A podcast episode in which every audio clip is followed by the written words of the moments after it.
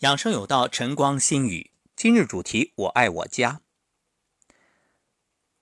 一个家如果幸福、和睦，家人之间彼此都谦恭有礼、真心相爱、互相关怀、互相理解、互相包容、互相尊重，那你的身体就会很好。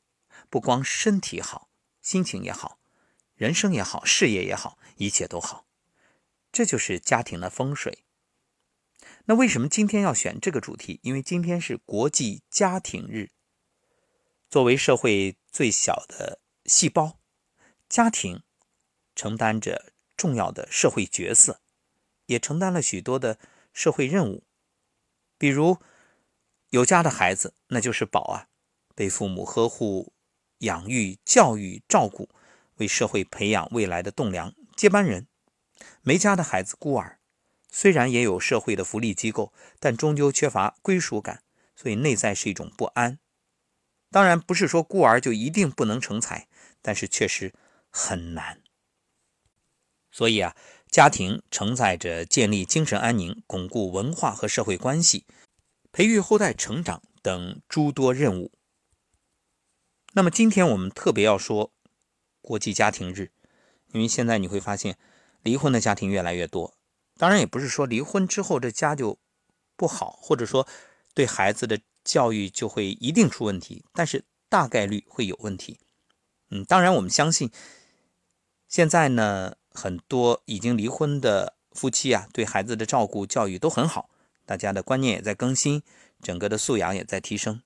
不过，那理性的说，如果能够保持一个家庭的完整更好。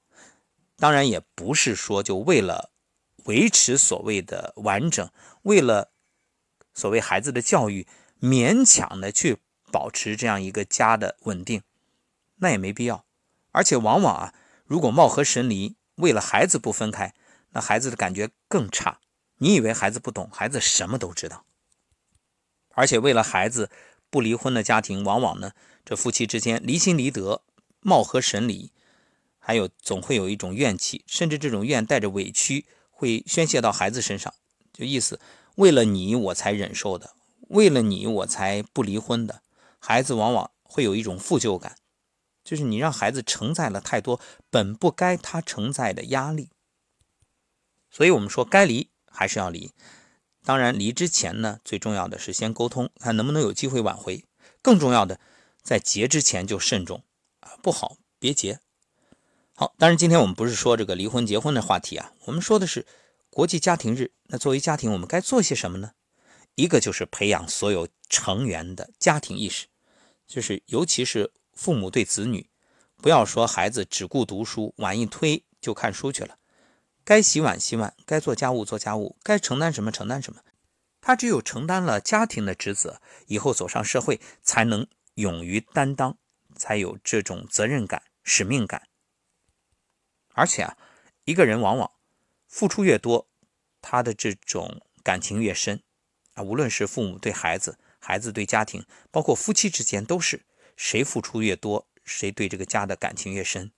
所以很多父母都在抱怨：你看现在孩子回家就玩手机，根本啥也不干，眼里没活。不怪孩子，怪你最初没有给他提供这个机会，你剥夺了他承担义务的权利。你看，义务和权利，我们说责权利它是对等的呀，它一定是相辅相成的，不能只有权利没有义务。那你不是爱他，你是害了他。再有啊，就是提升家庭成员建设幸福家庭的能力，就是他有什么本事，你就让他使出来；他能为这个家做什么贡献，你就尽管放手让他去做。而且你会发现，越承担他越骄傲，这个骄傲就是一种责任感、使命感，他特别开心，他觉得我长大了，我能为这个家分担了。我能为这个家赚钱了。实际上，你看为什么叫穷人的孩子早当家？家穷的，这个父母没有能力，或者说重病无奈，孩子往往呢他就早觉醒，早有这个承担的意识，而且为了家庭他就愿意去付出，他从中会得到一种乐趣，就是我的价值，我的成就感，我能体现我对这个家的作用。反倒是那个让孩子游手好闲。好吃懒做，啥都不让他干的，那其实是真的害了他。再有，要培养家庭成员的家国情怀。这其实也是今年大家感触最深刻的一场疫情。人人都知道，这个爱国热情陡然的高涨，就是因为有国才有家呀。国家强盛，社会和谐，离不开千千万万家庭共同的努力。所以，我们以家庭为基地，可以多鼓励家人，特别是孩子，在家庭与社会发生利益冲突、矛盾的时候，能够舍小家为大家。那这一天该怎么做呢？可以举行有仪式感的纪念活动，比如就像夫妻结婚纪念日，或者说孩子过生日一样，今天啊，共同过一个国际家庭日。一起吃个蛋糕，啊，一起过个特殊的这种节，还可以呢。夫妻或者父母和孩子之间角色互换，丈夫扮演妻子，妻子扮演丈夫，其实是换位思考，互相体验一下对方的不易。还有让孩子今天做爸爸做妈妈，他特别开心，一定很喜欢玩这个游戏，什么都听他的，什么都让他去安排。所谓的不当家不知柴米贵，一这样做。就算平时大手大脚爱花钱呢，这会儿他一定会很认真的去核算。这个对于教育孩子就是潜移默化，真正寓教于乐。另外开一次家庭民主生活会啊，讨论一下，互相可以欣赏一下，然后呢再说说家庭下一步的计划打算。另外全家一起参与公益活动，这个对孩子的教育就不用说了，真正是潜移默化、润物无声，让孩子懂得要想。真正的成长，真正的成为社会栋梁，一定要承担社会责任，就是不仅对这个家负责，也要对社会负责。好，这就是今天的分享。愿每个家庭都幸福，愿幸福的家庭欢声笑语，能够给你补养更多的能量。其实，幸福家庭就是最好的养生。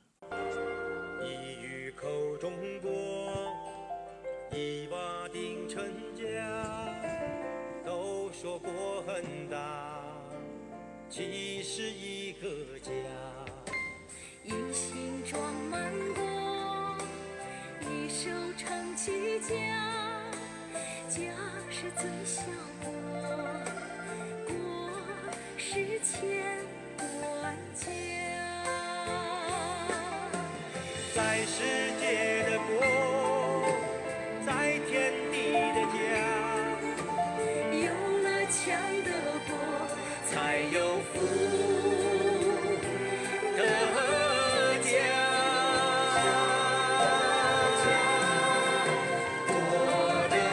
家住在心里，家的国以何处立？